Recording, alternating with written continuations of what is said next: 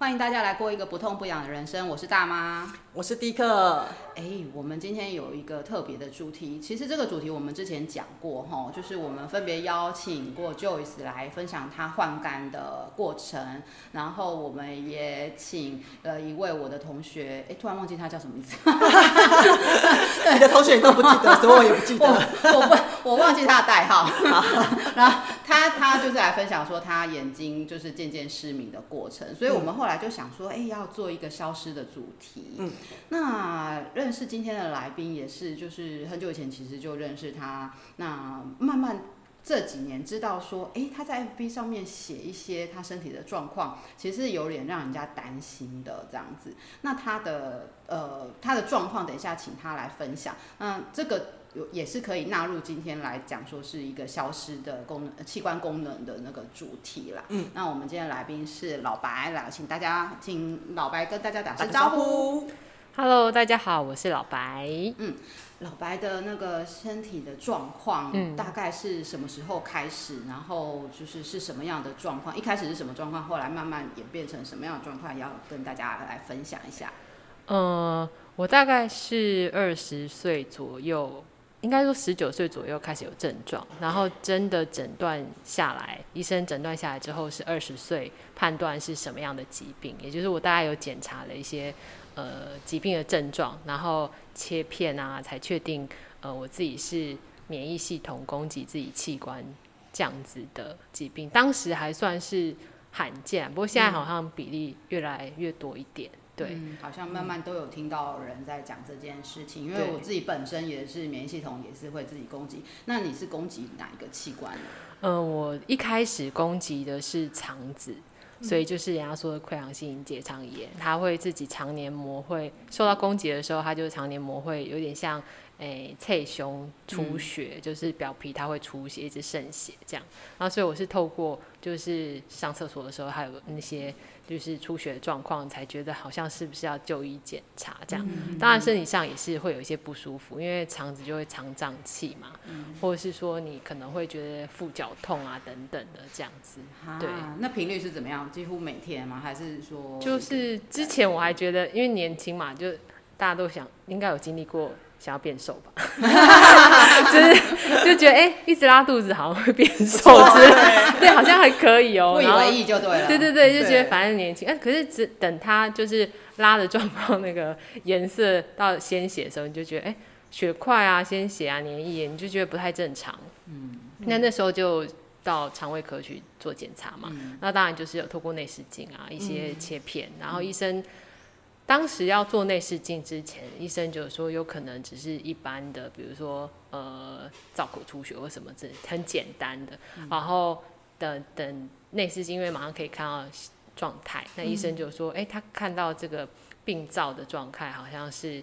呃，他知道有一个罕见的那个疾病，应该是不会是这个疾病吧？这样，嗯、然后没那么运气那么好，这样、嗯。然后我也想说，我运气从来没有那么好，抽签抽签都没中过，所以应该不至于吧？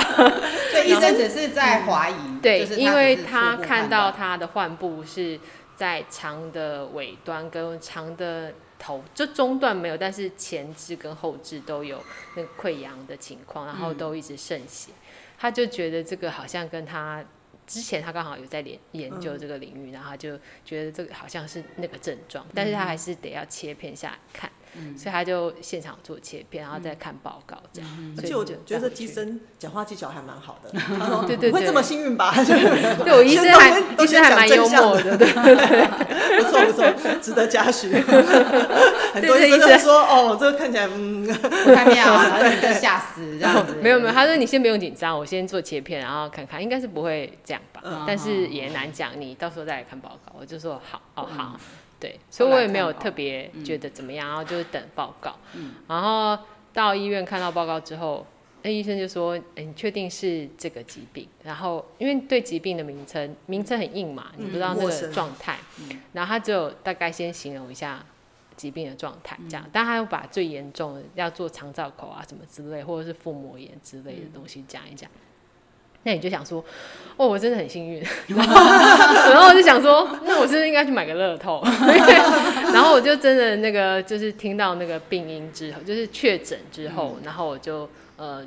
就是出跟旁边的彩券行买了一张，真的，你真的去买了吗？买彩券，但是没有中。对，所以病病的名称是什么？溃疡性结肠炎。溃疡性结肠炎。对对对对。那个时候，这个还是可以拿到重大伤病卡的病。呃，我后来有，因为大部分的人都说你你有一个比较重的急症，都希望你再确诊一次，嗯、不要一次就好像认命这样，嗯、然后再去。做一次 double check 这样，嗯。嗯，然后那个医生也人很好，然后他就也帮我确认一次，然后就确定是这件事情，嗯嗯，然后确定这个疾病之后，他就帮我，因为那时候就可以申请重大，嗯、对，然后就帮我一路都申请完，嗯、然后我就觉得我好像也，就是我自己觉得我自己身体上面跟精神面没有什么觉得有重大的感觉，嗯、所以。呃，领到那个以前的卡不是跟健保合一的嘛，是自己有一张重，嗯、对对对。拿到那张卡的时候，你就有点纳闷，嗯、就是想说应该是还好吧，嗯、这样。那、嗯、后来你去查了这个部分的时候，你就发现说，哦，好像没有你想象中那么简单。嗯、那确实它也有，呃，因为年纪或者是时间的关系，这个病也是会有一些变化。OK，对，然后。一般其实我们这个疾病它会有一些路线，就是如果你是肠子发病的器官，它可能蔓延的路线会到，比如说呃皮肤啊，或者是呃会到胰脏啊等等。嗯、那我没有想过它会攻击我另外一个器官是肾脏。嗯，对，那大概什么时候？呃呃，我看哦，我二十岁。大概二十三岁左右吧，三年等于三年，对，三年后就开始陆续有一些症状。嗯、可是我我没有觉得那个是呃肾脏有问题，嗯、但是我因为这个毛病住过几次院，嗯、那只是想说他是不是。工作太忙，因为那时候有工作又有念书，嗯、就是怕是压力太大，嗯、然后造成的，嗯、所以我没有刻意再去看，因为没有想过是这个路，哦、另外一条路。一开始没有把这两件事连在一起。没错没错。嗯嗯。然后后来就是有一次，呃，工作上面每年都会固定健检，然后就是一直在那个数字上有异常，这个器官的数字有异常，嗯、然后就。呃，问回诊我的肠科，因为是变成固定回诊了嘛。回诊肠科的时候，我就问那医生说：“哎、欸，我这个健就是健检的时候，这个数字异常啊，要不要去检查一下？”嗯、所以他就帮我介绍他另外就是帮我转到这一科的医生，嗯、那医生就。觉得我有这样的病史，是不是要做比较详尽的检查？嗯、所以他就帮我安排了那个肾脏的一些检验，之后发现他确实是有功能变比较弱。嗯、然后就呃为了确呃确定是不是有这样子的转移，就做了一个切片。嗯、那肾脏切片跟一般的切片比较不一样，就是因为肾脏它全血，它是一个全血的器官，嗯、所以它就是真的要住院，然后做一个呃很长针的切片取皮、嗯、取样这样。然后那时候切片完之后，就确定就是它攻击到肾脏。哦，对，嗯、那肾脏就是一个不可逆的器官嘛，它就是只能慢慢萎缩，嗯、然后我们只能延缓它，尽力延缓它萎缩的状态。嗯、对，然后可是比较好好玩的是说，因为肠子的。呃，营养学跟肾脏的营养学是两个相逆的，很像太、哦、对太极两极，哦、就是肠子想要摄取的营养东西呢，肾脏不能摄取。哦，就是肾脏想要摄取的东西呢，肠子可能不能摄取。嗯、对，哦、因为过分营养的东西，像呃五谷类，我们觉得很杂粮类对那个肠子很好的，嗯、可是其实它对肾脏来说，它的养分是。毒素，嗯、所以那时候营养师我有呃上过一些卫教，然后营养师就对这两个的饮食很困扰，嗯哼哼哼，连营养师都困扰了，对不对？对 连专业都困扰了，才他他该进修，他该进修，对对对，怎么办呢？因为没有别的案例，是不是可以说，哎、欸，他突然觉得说没有别的案例可以参考，这件事情该怎么办？因为这好像两个小孩。对，你的身体的两个小孩会互相打架。对，没错，因为我有问过医生说，你有没有其他的就是肠子这个的案例，然后他也一样转移到肾脏。嗯、那医生那边就说，他大部分都没有，哦、没有这个就这个案例是转移到肾的，然后同时这两个器官被攻击，然后是不同路线。嗯嗯。因为一般通常他们会在同一个路线上，比如说你是红斑性狼疮，它攻击的部分就是哪些哪些哪些这样相连性的脉络的。对对对对对。然后他没有想过是这样子攻击的。对对对。所以那时候，所以呃，应该是说，那你生活上面的困扰是什么？你说你住过院是？太累，以为太累，住过院是你身体会痛，还是还是怎么样？你怎么发现的？通，嗯嗯，好，这个就要先讲说，我妈生我的时候很好，就是因为她把我生的有点钝，然后就是 没有没有感觉，没有感觉，就是我对痛觉的部分的隐忍程度很高，我也不晓得为什么，哦哦、我小时候。高烧的时候就还是非常正常活动，嗯、就是如果同样的温度，我弟可能已经躺在床上，嗯、但我可能还在就是很正常的玩，只是动作慢一点。嗯、我妈是这样讲，嗯、对对对，嗯、所以我长大也是，就是我通常都要觉得自己很不舒服的时候，到医院都是那种高烧三十九。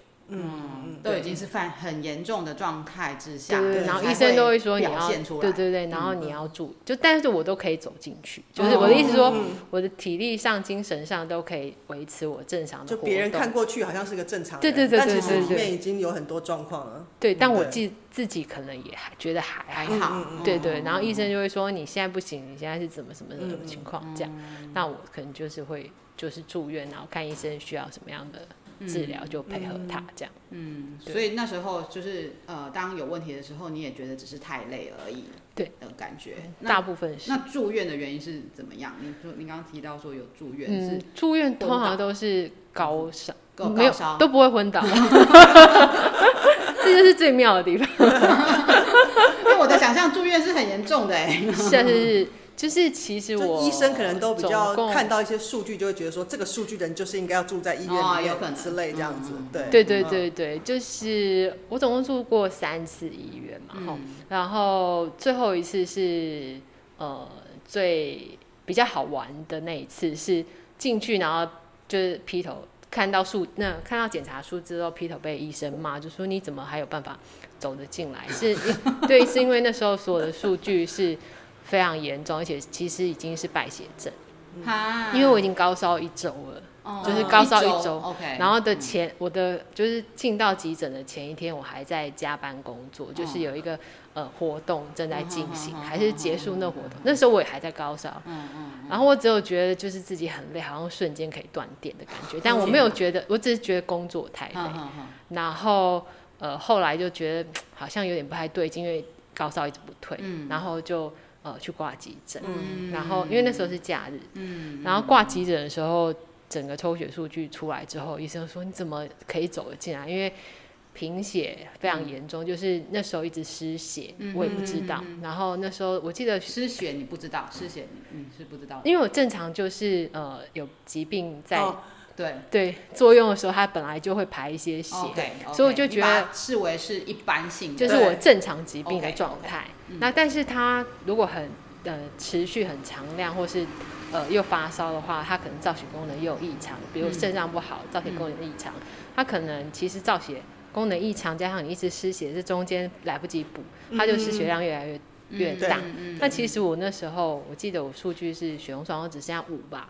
正常人是十二啊，对，然后那个时候应该就是要输血，就是我其实已经没有血液，可是我自己不知道，然后而且要加加上我高烧，白血球好像已经到就是败血症的数值，然后医生就很怀疑说你为什么精神奕奕，就甚至比急诊医生。精神还好的感觉，然后就陪我同行的朋友送我去，他就吓到，因为他看我就是人好好的啊，怎么会？医生说你又败血，然后又贫血，然后又要输血，然后又干嘛干嘛？他就觉得怎么会那么夸张？然后就发现其实你是最适合当医生的人，体力超群，对，精神力，对对对。可是后来我发现其实并不是，而是你这个疾病太久。所以你有一点像温水煮青蛙，你的身体已经慢慢适应一些不适的症状，所以你已经跟它共存到你没有意识，它有异，就是有什么异状。嗯嗯，对，不知道是好是坏，但对我而言，我是觉得还不错。这个我我我个人也有一点经验，就是因为我是攻击骨头，嗯，所以骨头它有点痛的时候，你会没有办法判断。然后我又喜欢爬山啊、跑步啊什么的，你没有办法判断它骨头到底是你不小心扭到，嗯，还是怎么样。可是它其实已经开始变形。那等到变形到很痛的时候，我才去找医生。医生说：“啊，你怎么没跟我讲？我要加药给你呀，啊？”这样子，所以我也是跟你差不多的个性。对对对。那后来呢？后来就是就是，反正就是遵照医生的方式去吃药，所以你也算是一个乖孩子，跟迪克一样。呃，对我其实就是完全，因为我觉得专业就是要相信专业，嗯，就是。你既然相信这个医生，你就是完全尽力配合他，嗯，那你可能也才有一个方向。嗯，要不然，其实每一个医生你都有一点质疑的话，嗯，其实你自己找不到一个，嗯，一个安定的方向。这样，嗯，所以啊，加上我觉得我也很幸运，就是这几个医生其实真的都很照顾病人，嗯，然后也蛮细心的。嗯嗯，对，然后我就是他讲什么，我就是做什么，所以就基本几乎没有换过医生嘛。是吧？嗯，常医生我真的是从他有头发看到没头发，对。然后他也二十年吧，二十几年，你就知道说，我也是看着他变长大了。感觉他他退休的时候会有点挂心，你就说 退休了，我确实，我确实担心他比我早退休之类的。所以你需要看两个科，就是跟针对肠子的，跟针对肾脏的。对对对对对对。后来呢，那个营养师就是刚我们刚刚讲到，就是说你的食物的部分。我后来就变成就是全饮食，我就什么都吃，嗯，但是我就是少量摄取，然后当然真不能吃，比如说像肾脏不能吃杨桃这一类，完全是可以致命的，就是不吃嘛。那其他致命哦。嗯，对，因为杨桃对那肾脏衰竭的人来说，它是完全排不出来的一个毒素，它是会影响到心脏。对，像这这一类的东西，我就会尽量避免。对，那如果就是不痛不痒，就是那个嗯，吃也可以，不吃也可以，或是少吃一点的，我多我多大部分都会吃。吃一点这样子，都是吃一些，然后少量。嗯嗯嗯。我会有一个好奇，就是说二十岁。大部分的人在那个时候，其实就是，呃，如果在一直在很很一般的路上，就是在升学嘛。那或者说，如果说，就是说，那是一个人生，好像感觉是有很多未来的那种阶段。嗯、然后，但是那个时候知道说自己得这个病的时候，你会那个时候心情是会不会觉得说，哈，那？未来晴天霹雳吗？还是说？对，因为我觉得那个年纪，比方说，如果我今天六十岁，想说啊，算了，反正 都都六十岁，好像有点物理化老人，不太好，一脚踏入坟墓。对，就他也精彩过了，这样。是一个很很很多期待正要实现的年纪，那个时候对你来说，那种感觉会是什么？嗯，我就。我就说，其实也蛮感谢我妈生的比较钝嘛，嗯，不会想太多。就是我觉得我好像在某方面的负面情绪天生就比较少一些。嗯，当然我自己也嗯蛮喜欢看一些就是有关心灵成长的书，对生命生命学生命的部分，对对对。然后我觉得。嗯，有哪一本书你觉得启发最多呢？你有印象吗？其实我看很多书，但是真的要讲哪一本书，我觉得嗯，好像不会特，因为我特别是哪一本，对，不会特别是哪一本，嗯、但是总是这样累积下来，对自己可能心灵会有一些帮助。嗯，对对对。然后我记得我印象最深刻是我高中的时候，高中就跟一个同学。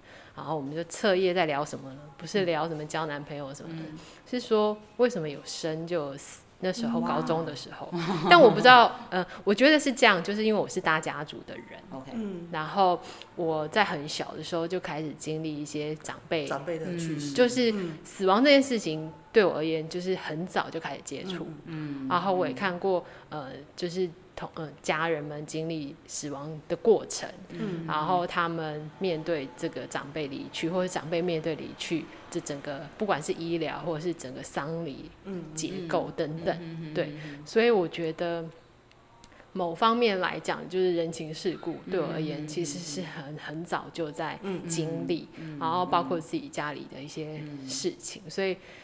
我很早就知道说面对这样的事情，嗯、然后再回过头来面对自己身体的状况的时候，嗯、其实也不会想得太过于负面，或者是说哦，我我什么的事情都不用做啦什么的。对，嗯、没没有把它当成一件特别的事情，嗯、就是觉得呃，那就是一个人生你现在面对的一个问题之类，嗯、就是好像我现在要考试了，嗯、就跟我好像大学要考试。我就要考试嘛，我就去考试，嗯、然后考完试之后，然后要怎么样就再怎么样，这样、嗯、有点像这样。嗯、所以，嗯，我没有觉得我特别是一个重大伤病的人，嗯、那我只是觉得哦，我就生病了嘛。那医生就说，那我现在要这样做，嗯、那我就这样做。那我该我该吃饭的时候，我还是去吃饭；嗯、我该睡觉的时候，还是睡觉。嗯、就是这件事并不会让我觉得我特别。需要贴一个标签，怎么过生活，嗯、或是因为这个标签特别怎么样？嗯嗯、当然我会照顾自己，但我不会那么用力在这件事情上。嗯嗯嗯、那家人有很用力吗？我觉得有时候家人太用力是一个困扰。说真的，那个不行，这个不行，那个不行。就是因为我们都家人都蛮独立的.所以我那时候没有觉得它是一件事的时候，我就没有想说我的重大这件事情要跟家人讲。嗯哼，呃，一方面也是觉得说，即便讲了，因为很呃，应该说很早就知道很多事情是得要自己面对跟自己走，嗯嗯、所以即便要发出讯息的话，我也会思量说发出讯息这件事情需要吗？因为大部分发出去出讯息之后，呃，是需要帮助才发出嘛。嗯嗯、那如果你不需要得到帮助的话，就不需要麻烦别人，因为这件事情对你来说可能是无心的一句话，可是别人就会接收到这件事，就会帮你挂心啊，或者是对对对，就变别人的困扰。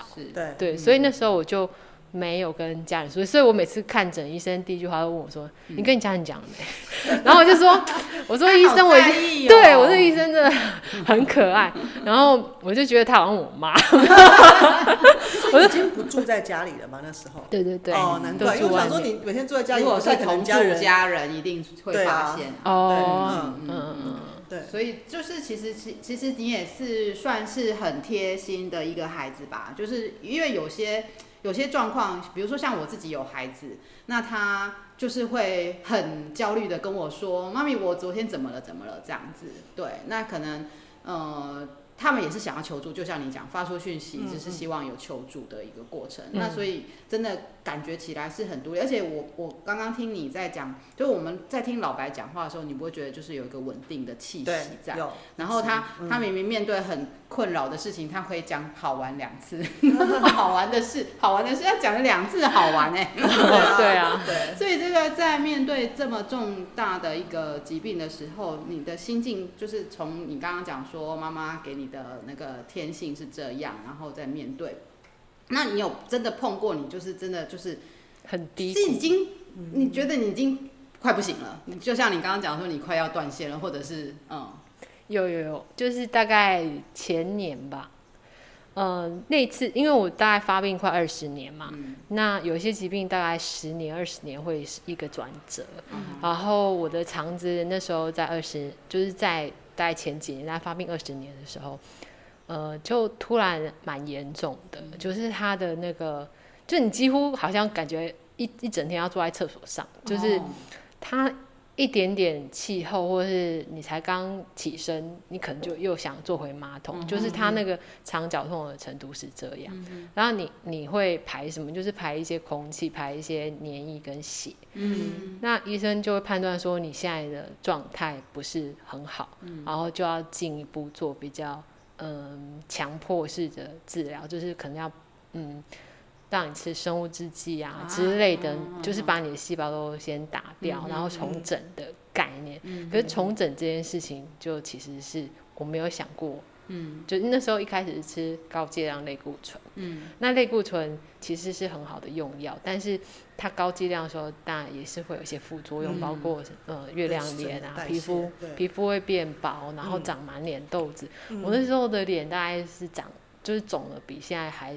很非常明显的变很圆，嗯嗯，因为我吃了一段时间，然后加上生物制剂，然后整个那个贫血值就是一直升不起来，然后白血球值又很低，嗯，对，然后就整个状态很很差很差，然后我没有想过，就因为我一直都觉得我自己呃精神状不管呃身体素质多差，精神状况跟体力都算还好嘛，然后只有那一次呢是。我连那个台阶啊，一一两阶要走上去，哎、欸，我发现我自己会喘，然后没有办法走的时候是，呃，有一点点觉得不能接受，因为自己好像没有这么没有体力过。嗯嗯。然后那时候呢，就更不想要让家人去，就是看到自己这一块，因为怕他们会非常的担心。对。而且因为他们没有过程，他们就突然看到这个结果，他想说：“哎，为什么中间这么这么久？”就是对对他来讲，那其实其实陆续我有让家人知道我有点状况，嗯、但是其实他们对于要解释病名啊，他们其实没有那么办法有呃有效的理解，嗯、也就是他们查询的方式就是你知道，Google。长辈 Line 那种，他还不会 Google，对，就是所以他们就。他们会觉得是你就是自己外面乱吃，因为是肠子嘛，他就会觉得说乱吃东西，对，乱吃东西啊，你就好好吃东西之类的，这样才会好。因为他不知道这其实是基因性的状态，这样。那你很难跟他解释这个部分。对。然后是到这一次很严重的时候，然后我就呃，我我妈不，我妈不小心就是来。就是来造访这样，然后 他就看到，突然认住，说他女儿怎么会变脸这样，然后对对对对，然后就意识到好像样子也不一样，对对对对对对，然后意识到他的那个状态好像跟他想象中有点落差，对，然后他他就开始慌张跟急，然后我也同时意识到说。我要好好交代这个疾病的演化了，嗯、因为它已经走到一个、嗯、呃变化上，我自己都没有办法掌握的状态，嗯、所以我那时候就想说，我要好好去跟家人详细交代我的病到底是什么，嗯、然后他接下来会有可能发生什么情况，那有什么样的治疗，或是甚至他们要面对的是什么，嗯、所以我当时。的那个场景其实是很混乱了。我跟我妈见面的时候是很混乱，然后最后还是还是被我赶走。对吗？还是因为当时我自己情绪也很低落。等我等我先不乱的时候，对对对对，我只有说你先回去这样，然后他就不知道怎么办，他也只能先，因为他。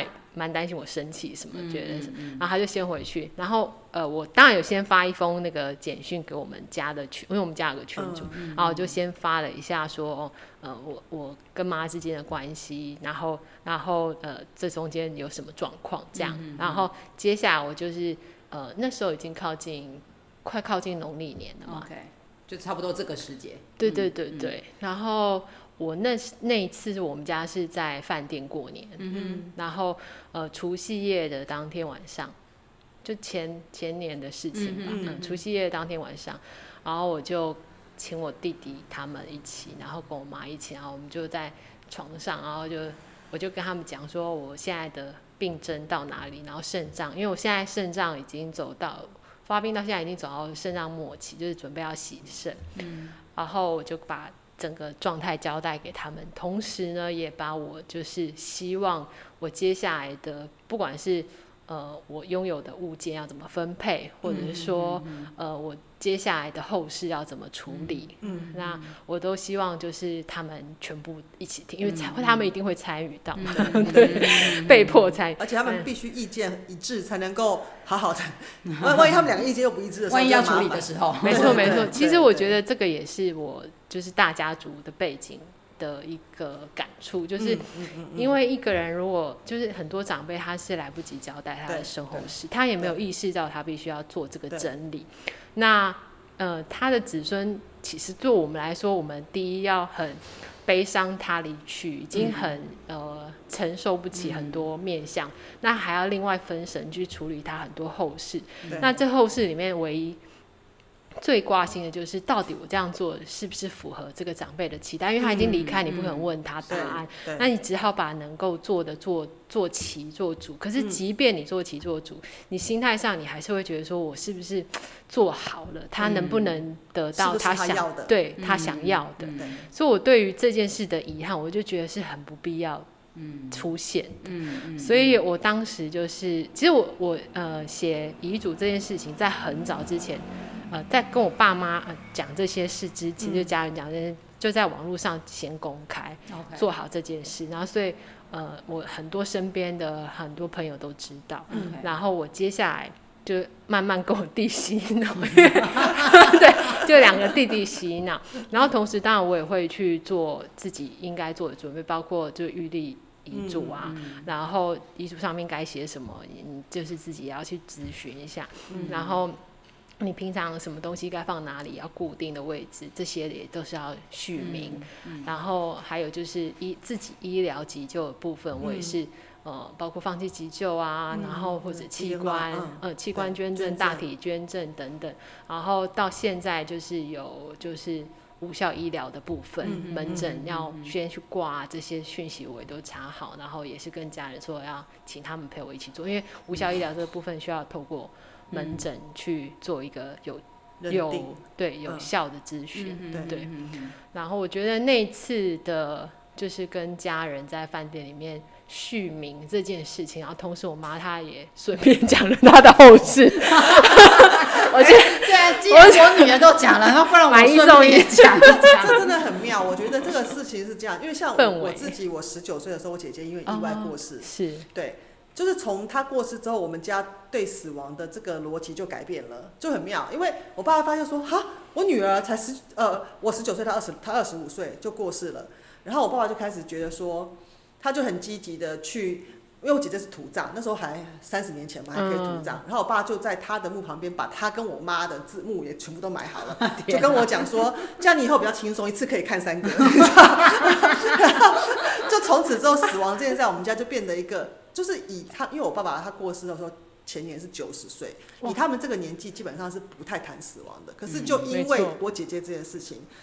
我们家死亡在我们家变成了一个非常常态，对，非常可以谈论的事情。嗯、然后他们会一直去修正说，哦，今年又怎么样了？他们又要怎么样了？然后我想说，哦、我一直 update 说，哦，现在现在又怎么样了？钱又变少了，反正就是这种。我现在知道为什么第一个对于死亡这件事情会有这么有研究，这样子长达几年，三十年了吧？三十年，对啊，整整三十年都在讲这件事。对，就是我们家里面对死亡，所以其实姐姐的过世，其实对。对我来讲，这是这个契机，所以我们讲，就像你刚刚讲到 DNA，他们在过世以前，他们都签了，所以那时候我们三个就是互相当见证人，嗯、所以我觉得很好的是，后来到医院的时候，我就跟医生说，你插健保卡你就看得到，嗯，那、嗯、而且我也是他唯一的小孩，所以你们不用担心，因为医生都担心说很多子女，然后，嗯、对对对，我就说他都 OK，所以我觉得对他们来讲，其实他们最后也很轻松的就。没错，最好的状态。那既然聊到这一块，因为我是麻瓜，叫 DNA，然后什么无效医疗，我完全听不懂这样子。因为在我们家，我们还没有要面对这件事。嗯、那虽然有长辈过世，可是也都很随便的就处理，嗯、也不能说随便啦，就是说我们没有好好的，嘿，我们没有好好的去想这件事情。对对对对，一般的、嗯、对。所以刚刚讲的那两块是有什么不一样吗？DNA 跟无效医疗。听起来好像，因为无效医疗我还没有，那个是更新，对不对？嗯、我们那时候其实就只是只是签说，呃，一个预立，就是说放弃急救的同意这样子，嗯、对对。但是它其实有很多先决条件啦，不是说，因为很多人都怕说，哦，我签了之后是不是万一我是因为意外车祸啊，他看到这个就不救我？他其实是有很多，比方说你是因为已经不可逆的疾病，医生已经确定我所有的医疗都不可能改变的，就是它有一些前提。嗯、对，那所以那其实那个有点像是。先预备着，但是你你你最后可能你的死因可能不会是无效的，不可逆的疾病嘛？对，那我那时候其实只是觉得说他们够老了，那我只是不想让他们在，因为医对医生对医院来说，不管你多老，你只要进到医院，他就他的目他的。工作就是要救救活你，救你，嗯，对。嗯、那我只是希望他们不要接受到那些什么，呃，急救啊、电击，因为我看过我姐姐当时被电击，然后又压，然后又什么什么，我看到那个过程之后，我希望说，到现在都是创伤、哦。我爸爸妈妈都八九十了，我希望他们不要做。那我跟他们讲，他们可以理解。可是像呃后，你刚刚讲的那个又更新的，我就就可能就请老白跟我们说说看，嗯，那个门诊的那个部分。对，其实因为自己可能很容易面对死亡嘛，所以你对这个部分也就是资讯上会特别留意，每家不一样。其实是你主动了解的，不是医生说。不是不是不是，医生其实不会这样讲。以台湾的医生来说，他们其实都不会做这件事。救生，嗯，对对对对。那他刚刚嗯，就是迪克刚刚讲的这些，就是呃，如果你是放弃急救的话，是现在最普及的，就是你很容易拿一张表格，然后请一个呃，就是见证人帮你签署之后，你就可以做。那这件事是什么呢？它就是呃。他在你生命确确定生命已经判断消失的时候，他不要做一些无谓的急救。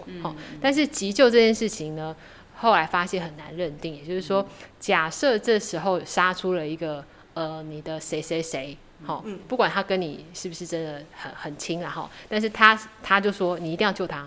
嗯、那这时候医生会怎么做呢？他通常就会继续救你，嗯，好、哦，他不会管这个呃，你签署了放弃急救这件事情，因为他怕有事后有，因为活着的人才会提告嘛，死的死的人是不会有意见的，他怕的是活的那个，对，而且如果还有很多个活的，对对对对，所以这件事情呢，它就变成是没有无法可解，对，那现在呢，就有一个新的叫做。呃，就是无效医疗的部分，嗯、那他他就比较慎重，他必须要，他有一个特别的门诊，你必须要先去预约这个门诊，嗯、然后你要自己呃缴费哦，就是你要付费去这个门诊，然后医生呢在呃判断，然后你要请一个家属陪你一起，然后。咨他会透过咨询的方式告诉你说，呃，这里面会涉及到什么东西，然后呃，这个医疗的内容是什么？什么情况下他不做这个无效的医疗？什么叫无效的医疗？你懂吗？然后判断你是神志清楚的情况下，然后你家人也同意，第三者情况，呃，家人，而且他有分哦，就是不是你一般朋友，一定要是你的家人，三等亲之类的嘛？对对对对，呃，同意之后呢，他才有办法。呃，预设这件事情，签署、这件事情，嗯，那这件事情呢，差别在哪里？因为现在医疗非常非常进步，好、嗯，它有透过可以，它可以透过无限种方式让你存一口气在，但你要理解活着。是什么叫做活着哈？嗯、就是是你有意识叫活着，还是你有呼吸？嗯、就是肺部有呃空气灌进去，然后让它有呃声压叫做活着，还是说你是有意识的才算是活着？嗯、这件事情的认定上是什么？因为我们可以透过很多。呃，机器仪器让你好像有生命的征兆，嗯、可是你不代表这个人是活着哦。嗯、这这是两件事情。那无效医疗就是希望不要透过先进的仪器，嗯、让你已经确定就是你的，比如说像我是肾脏已经萎缩，它已经完全失去功能了，嗯、你不可能让它有一个，除非你肾脏移植嘛，新的，嗯、那你不可能再让这个器官生，就是呃重生的时候，那你是不是要透过就是后医疗？来维持这件事，嗯、那只是延长可能一个一周、两周、三周这样的时间，嗯嗯、其实并没有呃达到延续这个生命的可能，是。或是再造生命的可能，嗯、那就是无效的医疗。哦、对对对、嗯、对。这样一讲就秒懂了，嗯、对，对 那我应该也好好来研究一下，嗯、慢慢研究这样子。那那这样子近几年，就是从三年，你刚刚讲说三年前比较严重的那个，然后跟家人这样子谈完以后，那家人的部分。因为我觉得感觉上老白的家人也是都是很能够接受，就是现状是怎么样的家人，对不对？就是他也不会说，那你要去求神问卜，你要去走另类另类医疗，哦、什么都没有。那那那种家人就觉得真的很很很很很很困扰这样子。嗯、所以我觉得能老白能够呃就这么的坦然面对这样子的状况，这么严重的状况，其实家人给的支持也是很大的，对不对？是这样子。我觉得，嗯，就是你自己要很清楚自己的状态跟为什么而做，就是因为家人还是会问你说，难道你不想？比如说换哦，我们用换肾这件事，嗯，嗯，就是我的家人就问我。他们都想捐肾嘛，嗯、就是想说希望我日子可以过，因为才现在才四十出头，嗯嗯、他就觉得说你接下来就要洗肾，你知道那多辛苦。那医生也一直力劝说，你既然家人愿意捐肾给你，为什么不接受？嗯、这样。可是我的想法是因为我不是只有肾脏有问题，嗯、我是还有肠子。嗯、那肠子发病二十几年，它癌化的可能也很高。嗯、那我其实觉得还有就是，其实自己。这段期间过的，其实每一天都很，嗯嗯，都是自己想要的日子，嗯嗯嗯，所以多一天少一天对我而言都没有差。嗯，也就是说，如果这一刻离开的话，我也非常知足。嗯，然后这个状态我也是传达给家人，因为家人总会觉得说你会不会有遗憾啊，或者是怎么会需要受这么多苦啊？什么？那如果你呃给他们的感受是你 OK 的话，他们也会比较放手，对，比较放心，那就也愿意支持你很多决定。可是当然，如果你就是看起来很不舒服，然后也不够呃振作好了哈，就是负面情绪也很大，那他当然会从旁边一直想要各种方法帮你，对。可是你又不受解救，他就会更烦躁，他们就无限陷入一个回圈里面。可是当你他就是当你是不需要被呃协助的，然后都很 OK 的话，他们也很放。松支持，他就很乐意支持你，因为他看不出需要干嘛嘛。对对啊，这也是一个身为重大病人的一个态度。我觉得慢慢的，呃，因为我的自己的毛病也是自体免疫攻击的状况，就是如果我自己能够稳定的话，其实家人也会慢慢就是看开，说啊，你就是这样，那你就有乖乖吃药就好了。那你我我也不会太去找其他的另类医院，因为我也是曾经。就是被家人提议说要去做很多另类医疗，或者说呃朋友会介绍很多，对对，大家都很热心，对，真的。这几年来，我也是跟老白一样，就是说好，我就是有乖乖吃药，我有吃，我就是吃那个药，所以稳定。所以每一个朋友问我，呃，你现在身体状况怎么样？我就说我有乖乖吃药，所以很稳定。那他们接接下来也不会再问了，这样子。所以如果我一直跟他讲说，啊，我是我的骨头其实已经歪掉啦，所以怎样怎样怎样怎样，他们也会一直担心。所以我觉得。就是身为病人的态度，大家就是如果可以听得出来，老白的那个身体呃身身心灵的一个稳定性，嗯、大家可以学老白这、嗯、这这样子的态度这样子。而且我我觉得，我不晓得我刚刚这样听，因为我我算之前并今天才认识老白嘛，对。可是我刚刚这样听的过程里面，呃，我会觉得说，好像透过这一场病，当然当然不是你你很。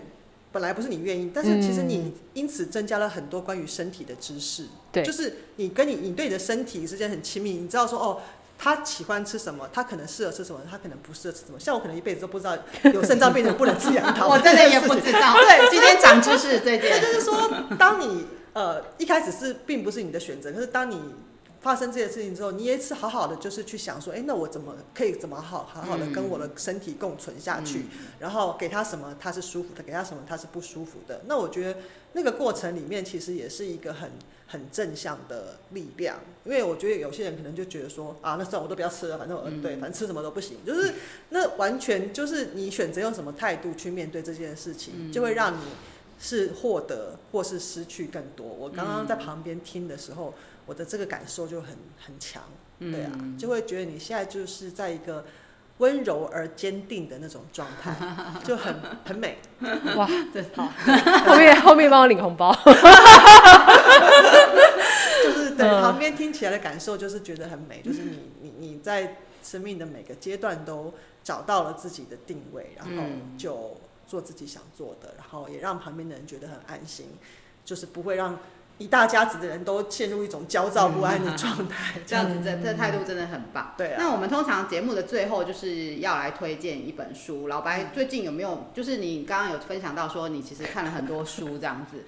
那最近有没有什么适合大家可以看的书呢？惨了啊，没有。我我是老了一个没有时间，不是钱就 因为最近呢，大家都知道那个，你知道活着那个粮也是很重要嘛。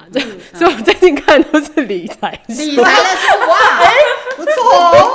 你看，你看，这很很很，其实有一点点让人家觉得很妙，就是说你会觉得说你每一天都是最后一天的活着，那你就很开心。对。可是你还是会去接触理财的书，对啊，有一种积极的力量。是啊，哦，就是还是做你觉得我没有我没有，对对对对对对，太棒了，太棒了。